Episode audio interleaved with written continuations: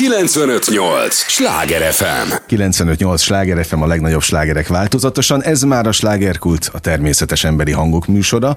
Örülök, hogy itt vannak, engem Esmiller Andrásnak hívnak, és élményekkel teli estét kívánok mindenkinek. Az élményekhez pedig néhány értékekkel teli percet mi is hozzáteszünk mai nagyon kedves vendégemmel. Tudják, ez az a műsor, amelyben a helyi élettel foglalkozó, de mindannyiunkat érdeklő és érintő témákat boncolgatjuk, a helyi életre hatással bíró példaértékű emberekkel. Nagyon fontos témát hoztunk már a, a vendégemmel, izgalmas is, de, de, de annál mélyebb egyébként a, a téma, amelyeket mindenféleképpen át kell beszélnünk. Szécsi Judit gyermek és ifjúsági szakpszichológust köszöntöm nagy nagy szeretettel, és köszönöm az idődet, Én is hogy jöttél. a meghívást. Szóval azért fontos a téma, mert rengeteg aktualitása van sajnos, amiket manapság hallunk, hogy a fiatalok, a gyerekek mennyi mindennek vannak kitéve, akár az iskolában, akár otthon, milyen nyomás nehezedik rájuk, és ezeket a nyomásokat hogy kezelik? Hát nem feltétlenül mindig a legmegfelelőbben, a szülők sem kezelik legmegfelelőbben, és rengeteg esettel van tele mindenféle hírfórum, újságok, lapok, televíziók, rádió ö, adások vagy híradások, sajnos még a, az öngyilkosságokkal is. Szóval hogyan kerülhetők el, és azt gondolom, hogy ilyen szempontból meg tényleg nagyon fontos a, a témánk.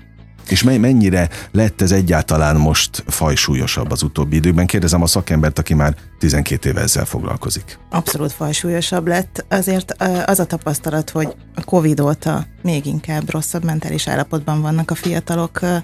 Azért ezek a szuicid késztetések, kamaszkori depresszív állapotok korábban is nagyon jellemzőek voltak, de amióta volt ez a közel két éves covidos online oktatásos időszak még sokkal nehezebb uh-huh. helyzetbe kerültek a fiatalok. Tehát, hogy a rendelésemben is tapasztalom, hogy sokkal-sokkal több bejelentkező van, megemelkedett a kamaszoknak a bejelentkezése. Ezt pont nem gondoltam volna, hogy a mhm. Covid-dal kapcsolatos az egész. Mi volt a, a, az alapprobléma? Össze voltak zárva a szülőkkel, nem voltak abban a közegben, ahol egyébként lenniük kellett volna? Így van, tehát hogy pont az, ami kamaszkorban a feladat volna, hogy így szépen így kialakuljon az autonómiájuk, és élhessék a saját kis életüket a kortársaikkal, ez volt gátolva.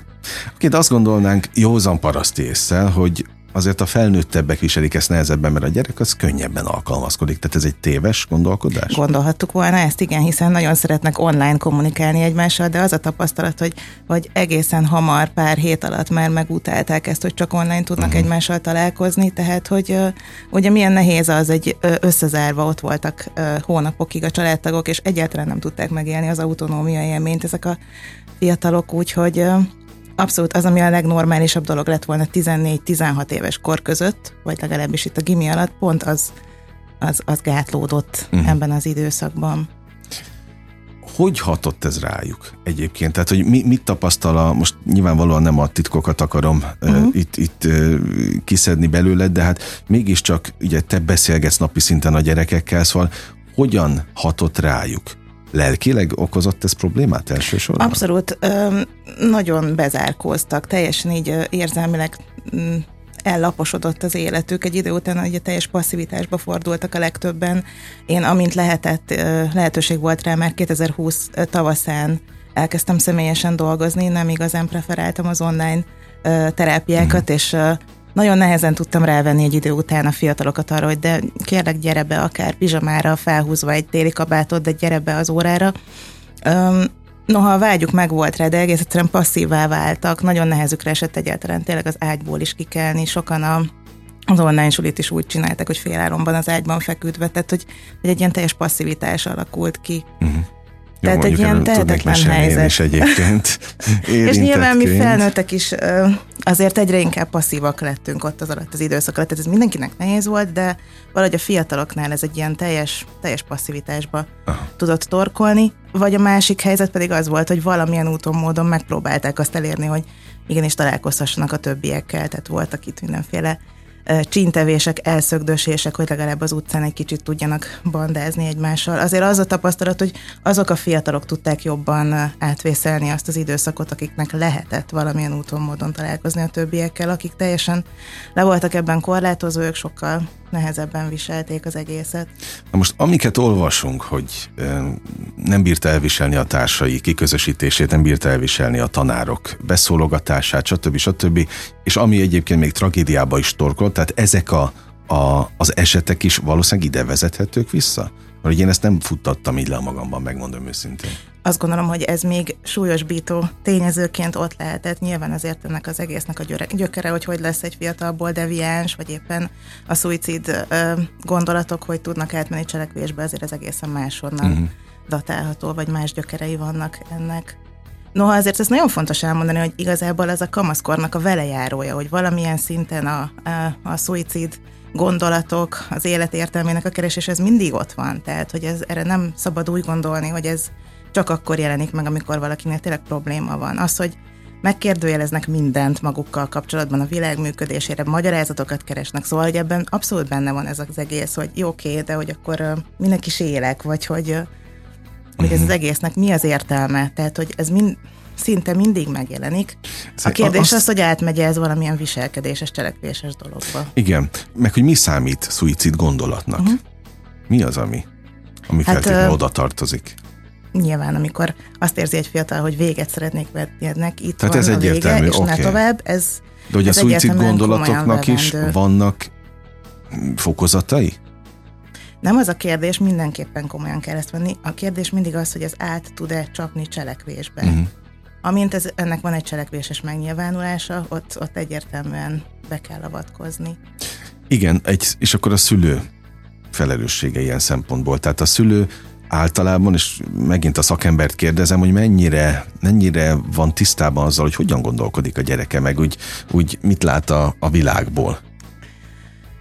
Nagyon sok esetben nem, nincs rálátása a szülőknek, mm, ami egy ilyen általános tapasztalat, egy ilyen korrajzként, hogy amikor eljönnek terápiába a családok például, alig van olyan közös dolog a családban, amikor össze tudnak találkozni, akár egy vacsora közben egy asztalnál, vagy, vagy délután egy, egy sorozat rész megnézése közben, tehát alig-alig van olyan, ahol a családtagok össze tudnak találkozni, ahol van mód arra, hogy pár szót váltsanak egymással. Tehát összességében nem beszélgetnek egymással eleget? Nem beszélgetnek, nem találkoznak, nincs mód arra, hogy egyáltalán egy kamasz valamit megnyilvánulást tegyen Ja, nagyon nehéz velük beszélgetni nyilván. Azt oké, okay, igen, mert De hogyha... kérdezed, válaszol, és akkor, vagy nem válaszol, vagy nem válaszol, vagy nem úgy De válaszol, hogyha nincs kellene. is tere, vagy módja, vagy lehetősége erre, nincs olyan felület, ahol esetleg mondjon valamit, akkor ott még nehezebb, akkor fantáziálások zajlanak, és hogyha nem tudom, hogy mi van a gyerekemben, nyilván mindenféle prekoncepciókat gyártok, általában sokkal félelmetesebb dolgokat feltételezek, mint ami valójában van.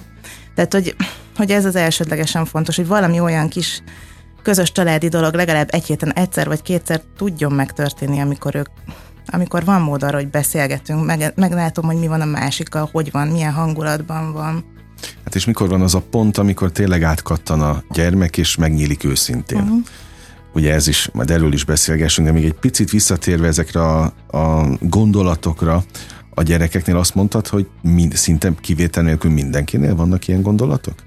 Megkérdőjelezni azt, hogy mi, minek mi az értelme, hiszen ahhoz, hogy kit kialakuljon egy stabil identitás, amiben tudom, hogy nekem mi a fontos az életben, milyen elvek mellett köteleződök el, mi az értékrendem, mik azok a tulajdonságok, amik a sajátjaim, hát ennek egy része az, hogy a megkérdőjelezésnél akár lehet az egészet így negligálni, és ilyenkor bizony-bizony meg, megjelennek ezek a gondolatok. Ettől nem szabad megijedni. Az a kérdés, hogy ezzel a fiatal egyedül marad el, vagy van arra mód, hogy valakivel ezeket a dilemmáit megossza ideális esetben a szülőjével, vagy valaki számára fontos személlyel, felnőttel. Amikor meg már hozzád eljut, az egy milyen lépés? Nem feltétlenül akkor jutnak el a kamaszok, amikor már komoly baj van. Na, Hála Isten, ezt, ez egy nagyon örömteli dolog, hogy nagyon sok fiatal már saját igényből megfogalmazza a szüleinek azt, hogy szeretne pszichológushoz menni. Tehát a hozzámjáróknak, a hozzámjáróknak egy jelentős hányada önként szeretne ö, valakivel beszélni, nagyon szívesen veszik azt, jó megélniük azt, hogy van egy olyan felület, ahol egy felnőttel, aki nem családtag, tudnak beszélni, aki, akivel tényleg egy ilyen, ilyen, ilyen nagyon bizalmi légkör tud uh-huh. kialakulni, tehát hogy nekik ez nagyon fontos. Viszont az is egy nagyon jó tapasztalat, hogy azok a fiatalok is előbb-utóbb meg tudnak nyílni, akiket küldenek a szülők. Ugye nagyon sokszor az van, hogy esetleg egy pszichiátriai kivizsgálás után javasolják a terápiát, és a, ilyenkor azért egy ilyen kényszerítettség érzés van először, de a többség amikor uh-huh. meg, megtapasztalja azt, hogy tényleg ott egy biztonságos közeg van, ahol titoktartás, égisze alatt zajlik a közös munka, akkor így megszeretik, és, és jó, jó nekik jönni. Azt mondjuk el, hogy te Budapesten élsz, dolgozol, mert ezt az elmúlt 12 évet is itt töltötted? Igen, igen. És mit, mit látsz, hogy ebben a 12 évben mennyit változtak a fővárosi gyerekek? Tehát mi volt régen, mi volt, mi van most? Rosszabb a helyzet? Rosszabb a helyzet. De sokkal? Elég abba belegondolni, hogy van olyan gimnazista, akinek napi 8, akár 9 órája is van.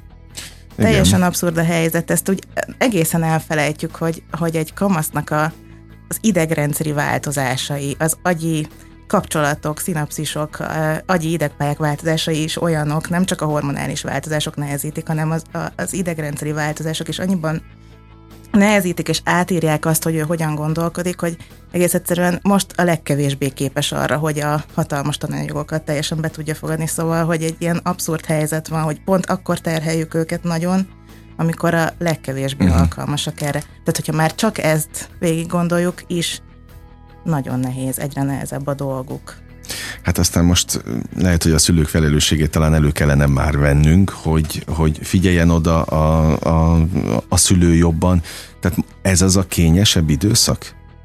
Abszolút. Amikor oda kell figyelni? Amikor úgy nagyon oda igazából? kéne figyelni, ugyanakkor úgy, hogy nem bele, bocsánat, kotnyeleskedve az ő hmm. életébe, inkább egy ilyen jó családi körülöleléssel, érzelmi körülöleléssel lehetőséget biztosítva arra, hogyha baj van, ha kérdése van, akkor merjen odafordulni. Ez baromi nehéz, ez egy teljesen kötéltánc, mindig így résen lenni, elfogadni, vagy elviselni a, az elutasítást, az utálatoskodást, ez egy nagyon nehéz dolog. Hát, de ez, font, az, ez folyamatos, ugye? Ez a folyamatos, de hogy ez a normális, hogyha nem így volna, akkor akkor a kamaszkor nem sikeresen zárulna. Aha. Vannak erre pszichológiai terminusok is, hogy, hogy korai zárásnak hívják azt, amikor, amikor egyszerűen lázadás nélkül történik meg az a, az a dolog, hogy valami identitása kialakul egy gyereknek, hogyha nem lázad, akkor az nem a saját identitás, mm. akkor valamit átvesz mondjuk egy túlon túl határozott szülőtől, vagy valamilyen eszme mellé úgy túl gyorsan elköteleződik.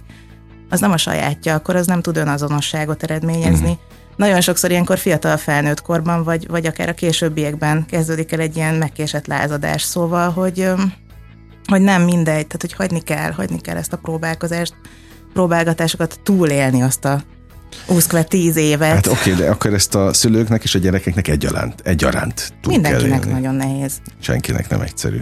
95-8 sláger FM a legnagyobb slágerek változatosan, ez a slágerkult, amelyben Szécsi Udi gyermek és ifjúsági szakpszichológussal beszélgetek, rendkívül fontos témáról. A identitást használtál az imént. Mikor alakul ki egy gyerek identitása? Van erre valamilyen fajta kimutatás, vagy ez, ez azért teljesen egyéni, függő? Kb. azért azt lehet mondani, hogy körülbelül az érettségi környékére, bár 18-20 éves korra lehet azt mondani, hogy így a kamaszkor vége, hogy akkor zárul le a kamaszkor, de az nagyon érdekes, hogy ez az olló, ami a, az az idői tólig időszak, amikor a kamaszkor kezdődik és zárul, azért ez az olló egyre inkább nyílik, tehát hogy most már a kis kamaszkor nem 12 évesen, hanem akár már 10 évesen is el tud kezdődni. Nagyon érdekes ez, és ez nehéz is teszi így még inkább a helyzetet. Tehát igen, azért ott így az érettségi környékére egyetemi tanulmányok megkezdése idejére tud lezáródni ez a szakasz nagyjából, hogyha sikeresen meg tudják ugrani ezeket a korábban is említett feladatokat a családok és a fiatalok is egyaránt. Szóval akárhogy nézzük, akármelyik oldalról is közelítjük meg a témát, azért itt résen kell lenni mindenkinek a te szereped ebben az egészben. Mi az, amit tudsz tenni most azon túl, hogy megkeresnek téged, elmennek hozzád, mi az a plusz, amivel még mondjuk a szülőket támogathatod? Mit tegyenek a szülők például? Milyen útravalót adsz nekik szakemberként? A kamaszterápiákkal kapcsolatban még azt gondolom, hogy nagyon sok mindenben edukálni kell a családokat. A nagyon fontos ugye az, hogy, hogy valahogyan azt elérni közösen, hogy motiváltá váljon egy fiatal. Tehát, hogyha mondjuk egy családban van egy, egy krízis, amiben azt érzik, hogy bűnbak, fekete bárány lett egy kamasz, és akkor gyorsan be akarják lökni egy pszichológushoz, az kevésbé tud sikeres lenni. Ilyenkor egyébként abszolút családterápiát szoktam javasolni, hiszen sokszor tényleg a tünet hordozó, valami családi feszültségnek, mhm. elcsúszásnak a megjelenítője egy fiatal, tehát hogy én nem hiszek abban, és nem a szakma sem hisz abban, hogy, hogy, hogy egy bűnbak képzés uh-huh. Célra vezető lehet, tehát nem a gyereket kell, vagy ezt a fiatalt megjavítani, és ezáltal megoldódik majd minden, hanem olyankor érdemes így a családi rendszerre rápillantani. És mennyire nyitottak például a szülők ilyen szempontból? Felfogják a felelősségüket? Maga a terápia is úgy zajlik, hogy mindig az elején először találkozunk a, a családtagokkal, és utána néhány alkalom után újra beszoktam hívni a, a szülőket, és átbeszéljük azt, hogy miket tapasztalunk. Szerencsére a, azért akik már így eljutnak így a, a pszichológiai segítségnyújtáshoz, ők, ők azért motiváltak, uh-huh. és, és hajlandóak arra, és hogy változzanak. Akarnak. Nyilván de... ennek van egy korlátja, tehát hogy van, amikor van, amikor eljutunk a falig, de olyan is van, hogy, hogy mondjuk azt tapasztalom, hogy egy a szülőkkel kell többet dolgozni, mert ott van esetleg egy elakadás. Uh-huh. Képzeld el például azt a helyzetet, hogy milyen az, amikor mondjuk egy kamasz lány és az édesanyja között van egy konfliktus, és mondjuk az elég gyakori, hogy összeér két élet szakaszbeli krízis, mondjuk egy változókör életközepi válság és egy kamaszkori krízis időszaka, ez hatalmas konfliktusokat tud szülni, és hogy, hogy néha azt kell látni, hogy ott igazából a szülővel van munka, mert lehet, hogy a saját teljesen normatív életszakaszból fogadó krízisében van elakadása, uh-huh. és mhm. lehet, hogy ezért ez indukálja a konfliktust a fiatallal, tehát hogy nagyon sokféle út van, hogy, hogy a megkezdett terápia az merre fog kifutni. Ú, nem biztos, hogy szabadna ilyet kérdeznem, mm. kérdezem, aztán max nem válaszolsz rá, de mennyire gyakori az, hogy a szülő például a gyereket hibáztatja? Nagyon gyakori. Komolyan? Nagyon gyakori, és ezt, ezt semmiképpen nem egy ilyen tudatos ö, dolog a legtöbb esetben, hanem, hanem egész egyszerűen a tehetetlenség szül egy olyat, hogy, hogy valakit hibással próbálunk tenni egy családi rendszerben, tehát hogy ezek nem feltétlenül tudatosan működő dolgok. Uh-huh. De hogy nehéz ilyenkor a, a, a kamasz pszichológus feladata, hiszen pont abban uh, igyekszünk mindig segíteni, hogy tehermentesíteni a fiatalt, hogy nem, nem ő az egyetlen felelőse, és nem ő az origója a, a konfliktusok nagy részének. Uh-huh. Egy más téma, de, de azért kapcsolódik ez is ide. Miért megy az ember kamasz pszichológusnak? Mi az a motiváció, amit, amit keres, vagy, amit, vagy ez a küldetés tudat, amit, amit megtalál? De nálad például mi volt? Fantasztikus energia van a fiatalokban. Nekem két dologból uh, ered az, hogy én a, a kamaszkorosztályt szeretem a leginkább. Egyrészt, hogy egyetem után a, a gyermekvédelemben kezdtem el dolgozni állami gondozott kamasz fiatalokkal, és azt tapasztaltam meg, hogy, hogy hogy nagyon jól működik közöttünk a kémia, tehát hogy nagyon jól, jól tudtunk egy húron pendülni. Pedig az nem egy, nem egy könnyű közeg nem egy könnyű közeg, viszont, viszont valahogyan a közös nevező mindig megtaláltatott, és uh, amit ott megéltem a saját bőrömön is uh, pályakezdőként, az, az igazából uh, szülőként is nagyon fontos, hogy egész egyszerűen nem a nem az a lényeg, hogy, hogy folyamatosan tanítgassam és visszajelezzem, hogy mik azok az értékek, normák, amik szerint menni kell, hanem a megértés, a meg, meghallgatása a másiknak tényleg minden feszültséget le tud venni egy kapcsolódásról, és annak mentén lehet elkezdeni utána uh-huh. egymással beszélgetni, kommunikálni, elindulni, fejlődni. Tehát akkor ilyen szempontból a kiképzés az megvolt, uh-huh. ráadásul nem egy, nem egy könnyű területen. Ezt mindig elmondom, amikor hasonló téma van, hogy kaptam belőle én is egy pici ízelítőt, édesanyám annak idején, hogy mondják ezt? Nevelőszülő volt, uh-huh. aki aki két gyereket is felnevelt, én voltam a, a, az egyedüli vér szerinti gyereke, de, de ő, neki meg az volt a missziója, hogy segítsen így, amikor tud, és akkor két gyereket még, még felnevelt rajtam kívül, de láttam, hogy nem egyszerű.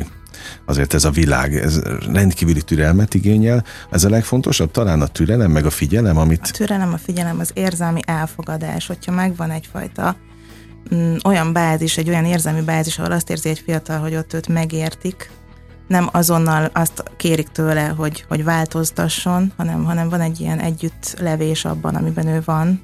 Az ő érzelmeit, a pszichológus mondja, tudja a másik ember tartalmazni, együtt vinni. Ez az alapja annak, hogy utána tudjunk együtt változni, fejlődni. Mm. visszatérve még a másik gyökere ennek az egésznek, hogy kamaszkor, hogy miért, miért szeretem nagyon ezt az időszakot, hogy amennyire zűrös, azzal együtt tele van lehetőségekkel. Tehát, hogyha egy kamasz valamilyen irányban látszik, hogy, hogy halad, mondjuk akár így pszichésen, a kis személyisége valami, valami felé tart, ö, rengeteget lehet változtatni, még annyira flexibilis ő, hogy nem biztos, hogy mondjuk ki tud alakulni egy kezdődő, vagy láthatóan esetleg személyiségzavar irányába menő fejlődésben is rengeteget lehet még változtatni, finomítani. Azt mondja a pszichológia, hogy egy nagyon kis nyúlékony, flexibilis a személyisége, megfelelő terápiával, támogatással, segítséggel. Nagyon szépen lehet őt őt, őt visszaterelni egy, egy egészségesebb működésbe, és ez szerintem csodálatos, hogy, hogy erre van lehetőség. Tehát mielőtt, a, és bocsánat a kifejezésért, a szülő azt mondaná, hogy ez bolond, idézőjel, annyit hallottam ezt a kifejezést mindenféle társaságokban, fogtam a fejem egyébként, de hogy, hogy ez abszolút jellemzi a, a mai kort is egyébként, meg a, az oda, mert úgy felszínes világban élünk, azt gondolom, hogy ezt mind a mind a ketten aláírjuk, ahol pont a figyelem hiányzik, na de hát hol figyeljen oda az ember a másikra, hanem a saját családjában. Tehát, hogy legyen már ez az alap, és nem utogassunk a másikra, hanem mi szülőként próbáljunk meg nyilvánvalóan a legtöbbet tenni a, a gyerekek lelki épségéért, a test is fontos persze, de, de most mi ugye nyilvánvalóan a mentális meg a lelki dolgokról beszélgetünk elsősorban. Szóval azt mondtad, hogy, hogy nagyon flexibilisek, és, és lehet őket irányítani. De úgy, hogy hosszú távon az, az meg is marad egyébként, vagy azok az irányok, azok, azok rögzülnek? Abszolút rögzülnek, viszont a kamaszterápiának a sajátja az is, hogy, hogy nagyon igénylik azt, hogy, hogy egyértelműen meg legyenek határozva célok, tehát, hogy, hogy egy kamaszterápiában időről időre szerződünk x alkalomra, ami alatt megbeszéljük, hogy most ezen a dolgon dolgozunk, aztán utána, hogyha ez megoldódni látszik, akkor újra lehet szerződni egy másik dologra, hogy akkor egy másik fontos mm. dolgon ö, dolgozunk együtt, tehát hogy igénylik azt, hogy ne egy ilyen, ilyen, ilyen meder nélküli valami fajta folyamat legyen, hanem hogy, hogy deklaráltan ki legyen mondva, hogy mik azok a dolgok, amiken ö, mi együttesen próbálunk javítani. Mik az általános problémák? Mit, mit tapasztalsz szakemberként? Nagyon Ennek sok fiatalnál uh, szorongásos tünetek nagyon erőteljesek, lehet ez akár szociális szorongás, tehát hogy hogy vagyok én a, a közegemben, hogyan tudok kapcsolódni a barátaimhoz, az osztályközösségben. Vannak, akik nagyon erőteljesen teljesítményszorongók, vannak olyan fiatalok, akik így uh, nehezen válnak le, vagy ők, vagy nehezen engedik a szülők őket leválni, mm. olyankor nagyon sok konfliktus van, és igen, ezek a leg, leg, leginkább leggyakrabban előforduló dolgok. Igazából a pszichológus egy kicsit olyan, mint egy, egy, egy híd, egy ilyen kis mediátor, aki valami ilyen próbál kapcsolódásokat a, a, a család meg a, a fiatal között kialakítani. Én nagyon gyakran úgy dolgozom a kamaszokkal, hogy, hogy a szülőkkel való megbeszélésre felajánlom, hogy jöjjenek el ők is, és akkor előzetesen megbeszéljük, hogy mik azok a fontos dolgok, amiket visszajelzünk a szülőknek, és így megpróbálok tényleg kívülről mediálni, és így elindítani valami kommunikációt közöttük. Itt van a legtöbb elakadás a családokban. Ezt gondoltam egyébként, most ahogy hallgatlak téged, meg a mozaikokat rakom össze, hogy azért a te feladatod sem egyszerű, hiszen benned megbíznak a gyermekek. Szerintem az esetek nagy többségében sokkal több titkot tudsz róluk, vagy személyes ö, akármit az életükből, rejtett ö, információkat, amiket biztos, hogy nem mondanak el a, a szülőknek. És ilyenkor úgy mediálni, hogy el is árul, de nem is. Gondolom az az alap, hogy nem árulod el, de valahogy mégiscsak rá kell vezetni, hogy ők, vagy mi ennek a menete? Csak hogy értsék van, a hallgatók. Nagyon nehéz ez a, ezt a kis vékony határmesdjét megtalálni, amiben egy, egy fiatal azt érzi, hogy nincs elárulva, ugyanakkor mégiscsak a mégiscsak a, a szülőkkel való kommunikációt segítsük elő. Ennek az az egyik módja, hogy tényleg tételesen a minden ilyen megbeszélés előtt egy alkalmat annak szentelünk, hogy átbeszélem a fiatallal, mm. hogy ő mit kommunikálna szívesen, és én mit látok ö, nehézségnek, elakadásnak, és hogy, hogy én mit javasolnék, és hogy ilyenkor így tök jól, tök, tök jól tud alakulni ez az egész ö, közöttük. Illetve az is nagyon ö, komoly feladat egy szülőnek, hogy azzal együtt, hogy belevág egy kamaszterápiába, azt megengedje a gyerekének, hogy, hogy tényleg legyen egy külső személy, aki, aki ideiglenesen jobban a, a gyerekének a titkainak tudója, mint ő maga, ez nehéz. Ez uh-huh. nem tudatosan működő folyamatként, mindig ott van egyfajta, még akár egyfajta rivalizálás is. Öm, gyakran van az, hogy nehezen viselik a szülők azt, hogy akár hetekig nem kapnak információt a közöttünk levő folyamatról, és, és ilyenkor az kell őket ebben támogatni, hogy bízzanak abban, hogy jó úton haladnak a dolgok, és, és, és ne faggatózzanak. Legszerencsésebb az volna, hogyha a kamaszokat se faggatnak arról, hogy milyen volt egy óra, uh-huh. hanem meghagyják neki, hogy ez így dolgozzon benne, de természetesen értető az, hogy, hogy, hogy kíváncsiak nagyon. Azokban az esetekben kifejezetten nehéz a feladatom, amikor egy szülő azt gondolja, hogy elhozza hozzám a gyerekét, és én olyannál formálom azt a fiatalt, mint amilyet ő szeretne. Tehát, hogyha ez a megrendelés, ez sajnos nem tud uh-huh. működni. De hogy mindezzel együtt egy csomó mindent meg ki lehet hozni egy fiatalból, ami, ami, ami esetleg előtte rejtve maradt. Az is egy érdekes dolog, hogyha egy kamasz jobban kezd lenni, akkor sokkal több a konfliktusa otthon. Komolyan? Ezt nem igen, is gondoltam volna. Igen. Miért? Hát amikor már meri felvállalni a véleményét, nem kis buckalakóként a szobájába bújik el, hanem, hanem azt érzi, hogy azonosítani tudja magában a feszültségeknek a forrását, uh-huh. meri felvállalni az érzéseit, a gondolatait, ugye ez egy csomó konfliktust tud szülni, hiszen addig az, működött aha. valamilyen rendszer otthon, megszoktuk azt, hogy nem beszél. Nem beszél, hanem elvonul, utálatos, stb. Most meg elkezdi merni felvállalni a dolgokat. Tehát én azt szoktam mondani, hogy ha bevágja az ajtót, akkor már, akkor már elindult valami. Az egy komoly lépés. Ilyen progresszió, igen. Így már azt is értem, amit mondtál, hogy, hogy sokan szeretnék a saját képükre formálni rajtad keresztül a, a gyermekeket. Fú, ez, ez kimeríthetetlen téma, amiben most belecsaptunk, Bizony. de nagyon fontos, és örülök még egyszer annak, hogy jöttél. Képzeld el, hogy az első része már véget is ért a műsornak, de nem menj kérlek sehova, mert még millió kérdésem van. Biztos vagyok benne, hogy a hallgatóknak is, és kérem is őket, hogy a drága idejüket azt, azt szánják ránk a következő fél órában is, úgyhogy jövünk vissza, egy lélegzetvételnyi szünetre megyünk csak el, aztán folytatódik a slágerkult. 958! Sláger FM! Mondtam, hogy nem kell sokáig várni, már is itt vagyunk a következő résszel. 958 Sláger FM a legnagyobb slágerek változatosan, ez továbbra is a slágerkult, a természetes emberi hangok műsora, és nagyon örülök annak, hogy olyan témákat vesézhetünk ebben a műsorban, amelyek természetesen nem hétköznapiak, de nagyon is ott vannak a hétköznapjainkban. Szécsi Judit gyermek és ifjúsági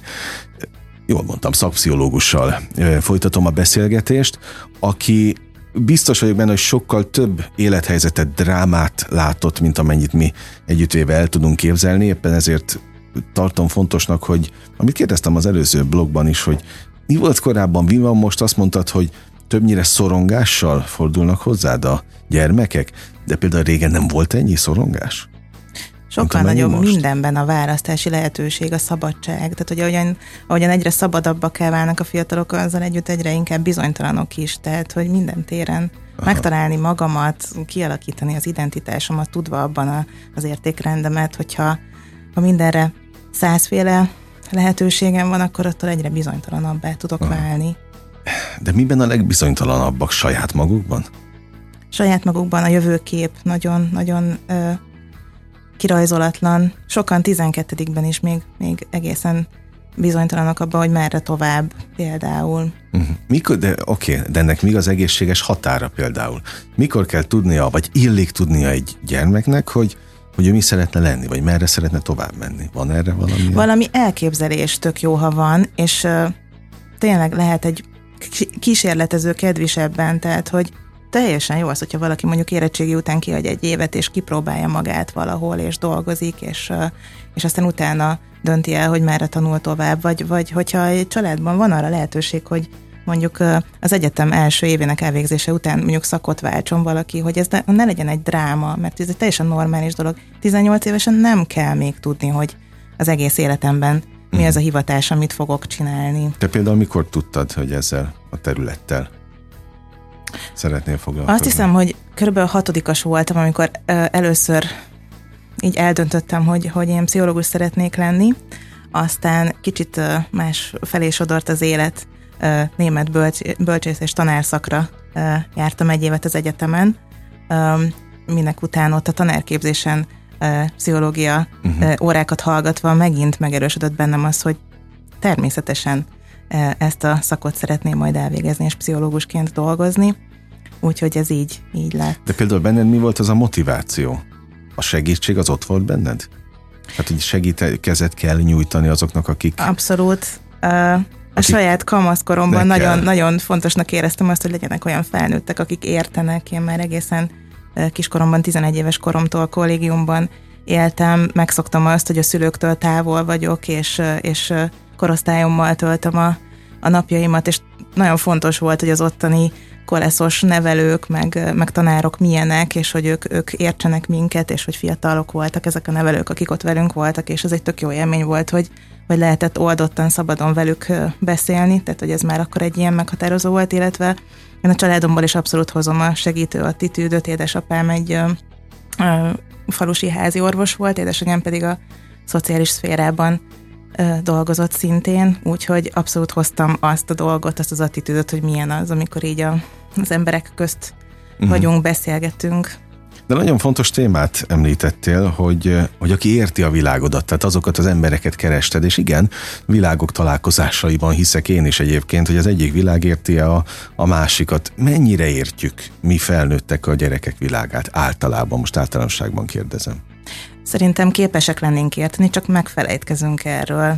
Gyakran adom azt a házi feladatot egyébként a családoknak, hogy beszélgessenek a saját gyerek meg kamaszkorukról a, a kamaszokkal, és akkor így tök jó, mert ott így lehet ilyen közös meccéspontokat találni, szóval, hogy ezek elfelejtődnek, uh-huh. és ezt tök jó feleleveníteni, akkor is, hogyha teljesen más volt, a saját kamaszkor, meg akkor is, hogyha, hogyha az hasonló buktatókkal volt tele. Egyébként erre voltak kutatások, hogy nem az a szülő a hiteles egy kamasznak, aki makulátlan, hanem az, aki tud bénázni, tud hibázni, uh-huh. és azokat a hibáit el is tudja ismerni. Sokkal inkább együttműködővé válnak az kamaszok az ilyen felnőttekkel.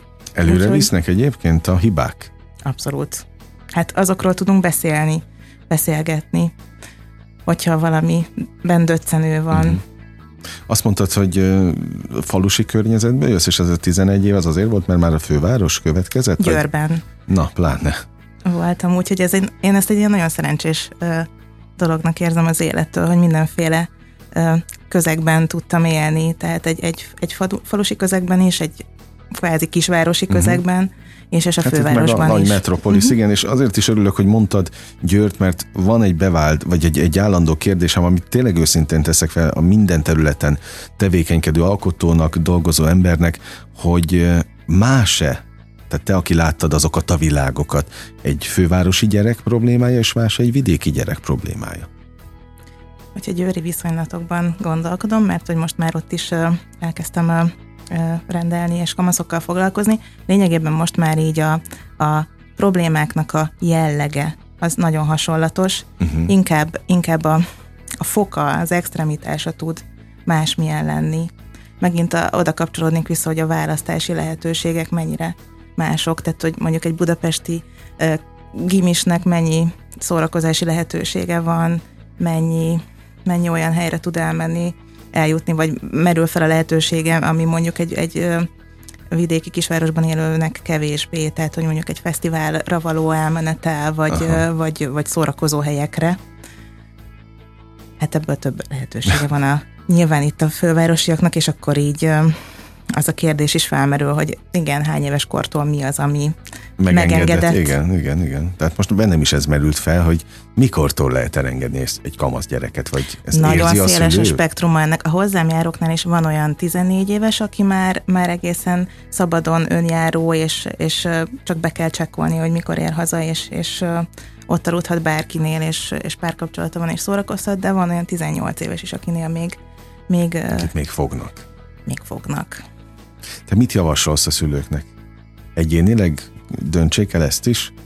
Vagy nincs erre a, valami fajta? Hát a sor minta erre az, hogy ha van egy olyan bizalmi helyzet, amiben mer a kamasz uh-huh. mondani dolgokat, akkor...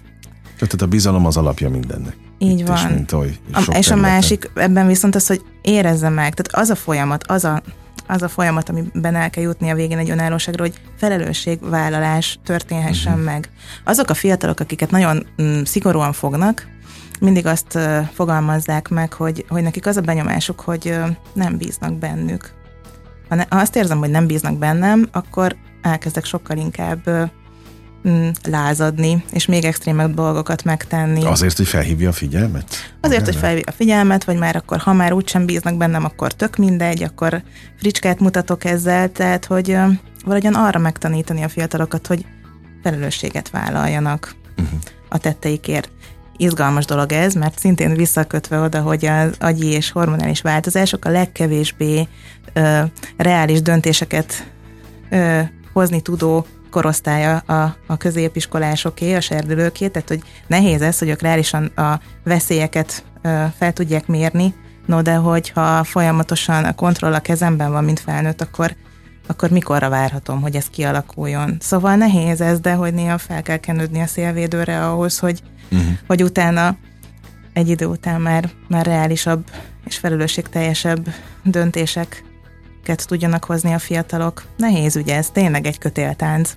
Elhiszem, és ugye hát nézzük a nem feltétlenül vidás, nem, hogy nem feltétlenül az egyáltalán nem vidám részét, amikor tragédia is történik. Most egy, egyre többet ilyet, egyre több ilyen hír jött, és azt gondoltam, hogy ezért is kell beszélgetnünk, mert ezek ráadásul mind a fővárosból érkeztek, hogy mivel előzhető meg az, hogy megtörténjen a tragédia, illetve egy szülő meddig, és melyik az a, az a pont, amikor beléphet mondjuk egy iskolai ügybe. Hát egyrészt ugye az is kérdés, hogy elmondja a gyerek, hogy az iskolában kiközösítik, akár problémája van valamelyik diáktársával, vagy mondjuk a tanárral is. Mert ugye itt most hallottunk több verziót, amikor a, a jegyek miatt tette meg valaki, hallottuk a, a kiközösítés miatt, szóval mi a tapasztalat? Mm, nem feltétlenül abból látom csak, hogy baj van, hogy elmondja a fiatal, vagy sem. Uh-huh. Abszolút vannak viselkedéses jegyei annak, hogyha mondjuk bullying áldozata egy gyerek. Tehát, hogyha ha tudom megfigyelni a gyerekemet, és akkor ugye ide visszakapcsolva, amiről beszéltünk, ha vannak találkozási pontjaink, akkor azért látom azt, hogy mondjuk mennyire feszült, megváltozott a hangulata, változott a viselkedése, megváltozott az étvágya, más az alvása, mint addig volt, irritáltabb, tehát hogy azért egyéb jelekből is lehet arra uh-huh. következtetni, hogyha baj van. És hogyha valami ilyesfajta változás van, akkor érdemes elkezdeni ennek utána menni, akár egy szakemberbe kapcsolásával, akár úgy, hogy az iskolában kommunikál az osztályfőnökkel, a szülő. Ideális esetben minden iskolában van iskolapszichológus, őket is ilyenkor be lehet kapcsolni, mondjuk, hogy rápillanítsanak egy osztályközösségnek a működésére. Tehát nem kell ahhoz feltétlenül elmondania a fiatalnak, hogy mi történik vele, hogyha meg tudom figyelni az ő viselkedését, hangulatát, akkor már ez is uh-huh. árulkodó tud lenni.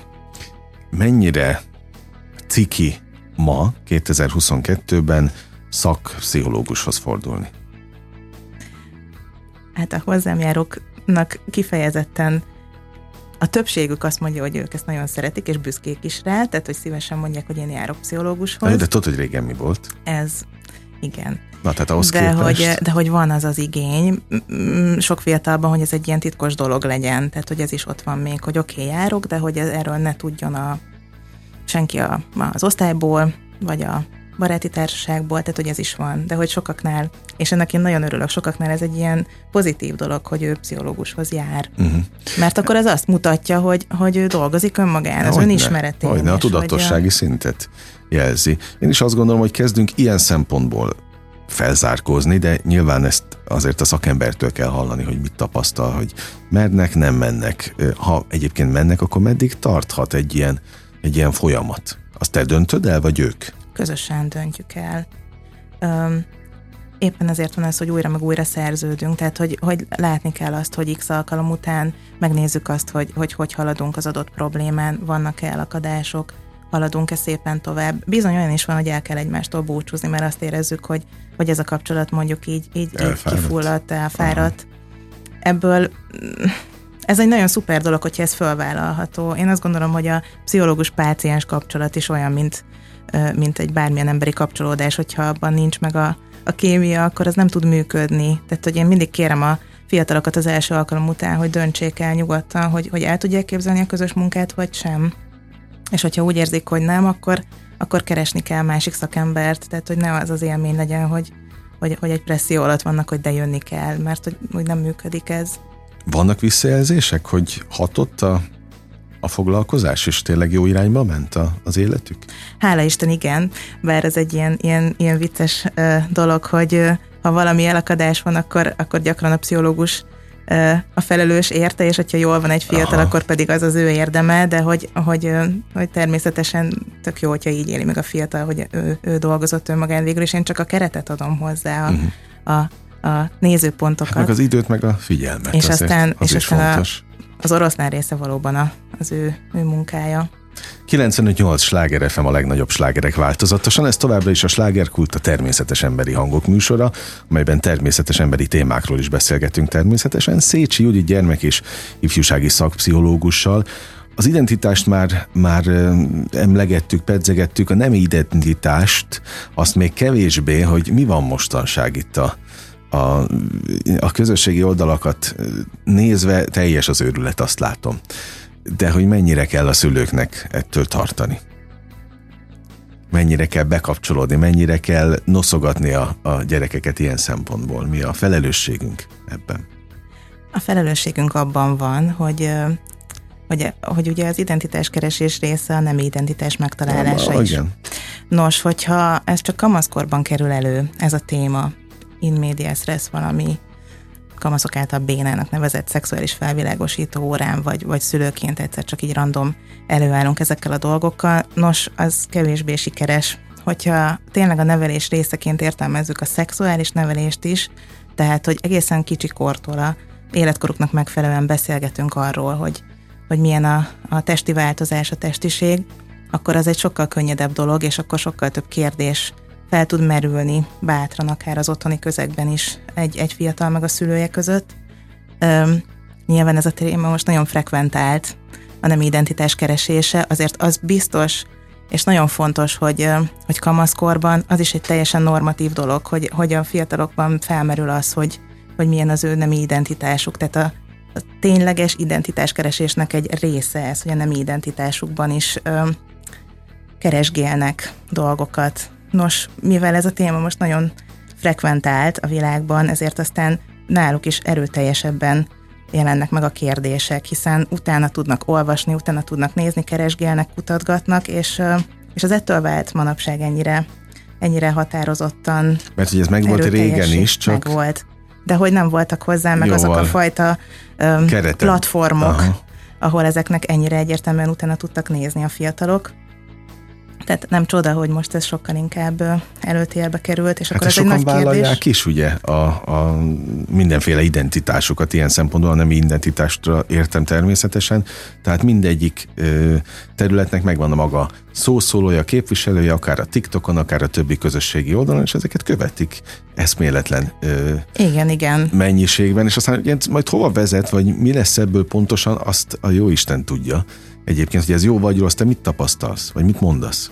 Én azt szoktam kérni a szülőktől, a családoktól és a fiataloktól is, hogy arra koncentráljunk, ami most van. Tehát, uh-huh. hogy Mhm. amit most érez, amit most gondol magával kapcsolatban, tehát egész egyszerűen gondoljunk bele, hogy annak milyen üzenete van, hogyha ha valami fajta érzelemre, mondjuk azt a reakciót kapja egy fiatal, hogy nem, ez nem elfogadható, te nem vagy elfogadható, ebből ő azt hallja meg. Tehát, uh-huh. hogy az annak, annak lehet nagyon negatív, hosszú távú következménye, hogyha azt az üzenetet kapja tőlünk, körülötte levőktől, hogy elfogadunk azzal, amiben most vagy, azt tudjuk, hogy ezt most érzed, gondolod, és ez változhat, alakulhat, koncentráljunk arra, hogy most ez van, akkor az, azzal megéli az elfogadást, biztonságban érzi magát, és akkor az az igazából, ami uh-huh. azt biztosítja, hogy ő egészségesen tud érezni.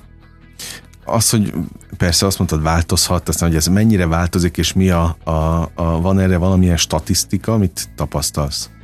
Hogy ilyen szempontból már nem követed a, a... Ilyen szempontból nem követtem, de hát mindenféle irányban tud. Tehát, hogy lehet ez egy útkeresés, lehet ez egy, egy kibontakozó hmm. identitásnak a kezdete is, tehát, hogy itt tényleg az a kérdés, hogy adott ö, helyzetben mennyire történik meg az, hogy én, mi, mi ezt el tudjuk fogadni a környezete. Mert hogyha nem, akkor, akkor, akkor kialakulhat egy ilyen teljesen hamis identitás, uh-huh. egy nem önazonos viselkedés. Hát aztán a legnagyobb kérdés az, hogy a, a szülőkben megvan-e ez a fajta identitás, hogy bennük hamis, vagy nem hamis? Mi uh-huh. alakult ki bennük, és tényleg mennyire sérültek, vagy mennyire nem?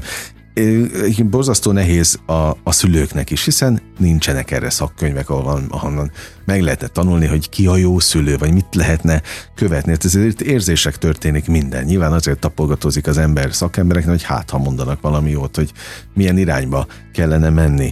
De, de még mindig azt gondolom én, józan paraszti észsel, és talán a hallgatókat is képviselve ezzel, hogy szerintem mi szülőként egyet tehetünk, hogy olyan érzelmi stabilitást teremtünk a gyerek számára, amitől ő rendíthetetlen lesz. És akkor kérdezem a szakembert, hogy létezik rendíthetetlen gyerek? Rendíthetetlen, vagy ö, megingathatatlan ö, érzelmi stabilitással?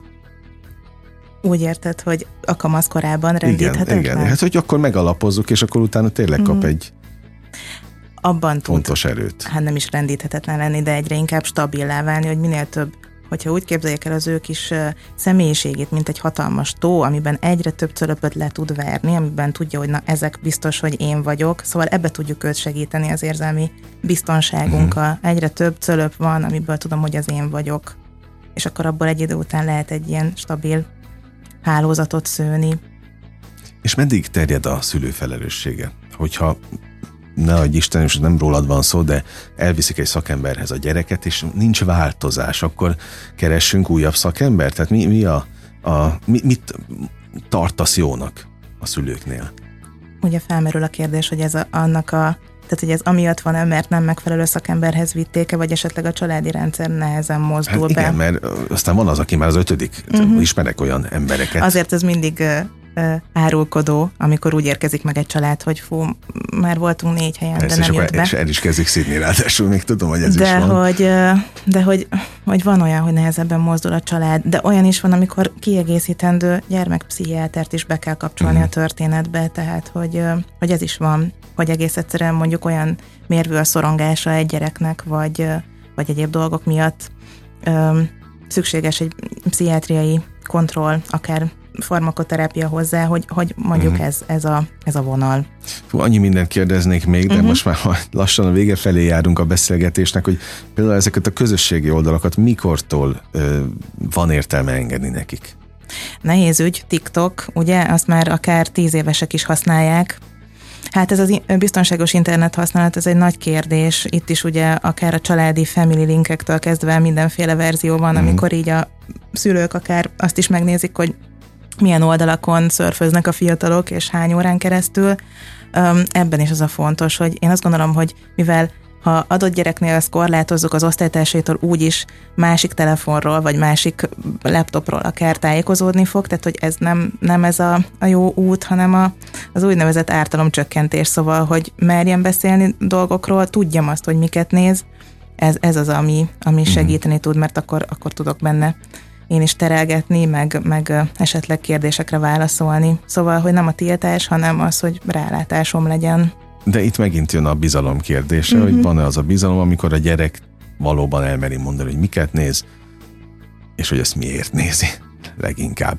Szóval nem egyszerű a helyzet, ahogy most én próbálok valami fajta konklúziót keresni a beszélgetésünk végén. Mit mondasz?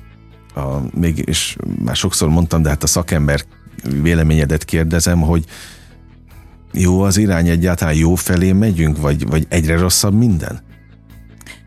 Engem, mint örök optimistát kérdezel erről, Na, akkor hát azt mondom, hogy, hogy, hogy én azt gondolom, hogy, hogy egyre, egyre inkább jó az, hogy egyre többen mernek segítséget kérni, egyre többen eljutnak pszichológushoz, Na, tehát, tehát hogy igenis jó az irány. irány ilyen szempontból. Uh, útravalóként tényleg ez a, ez a fontos, hogy, hogy így próbáljunk meg ebben az őrületben, amiben élünk, egy kicsit így visszalassítani, és néha időt adni magunknak szülőként, meg időt adni a kamaszunknak is, hogy valahogyan így lelassul, vagy együtt tudjunk lenni.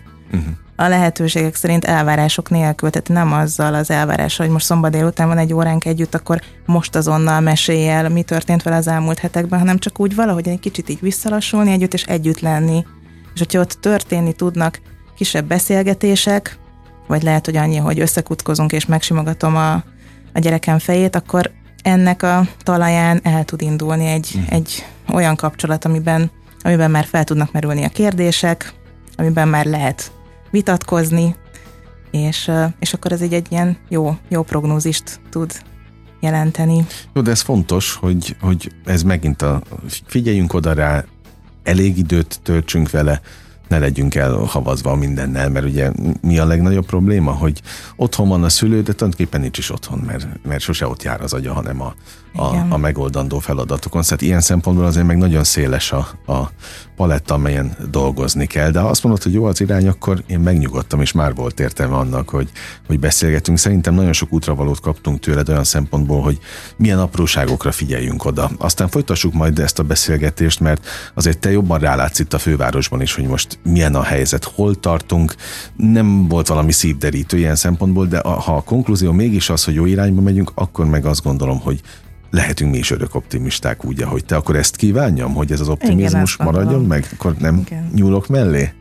Így. No, oké, okay. nagyon szépen köszönöm a, az idődet, köszönöm. hogy itt voltál. Kedves hallgatóink, Szécsi Judit gyermek és ifjúsági szakpszichológussal beszélgettem. Köszönöm szépen azt, hogy meghallgattak minket, hogy itt voltak, az idejük a legdrágább és a legfontosabb, amit természetesen nekünk adhatnak. Ezt holnap is elvárom, tegyenek így. Most a slágerkultot bezárjuk, de természetesen holnap ugyanebben az időpontban ugyanitt újra kinyitjuk. Engem Esmiller Andrásnak hívnak, vigyázzanak magukra. 958! Sláger FM!